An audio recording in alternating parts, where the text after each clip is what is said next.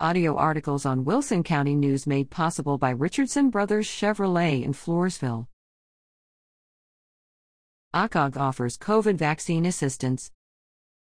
The Alamo Area Council of Governments, ACOG, offers assistance for area residents age 60 and older to access COVID 19 vaccines.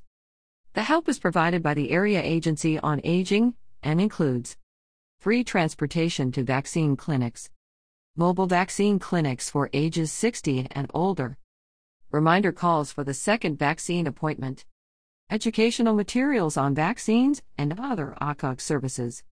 For information, call Tracy Capeci at 210 864 4221.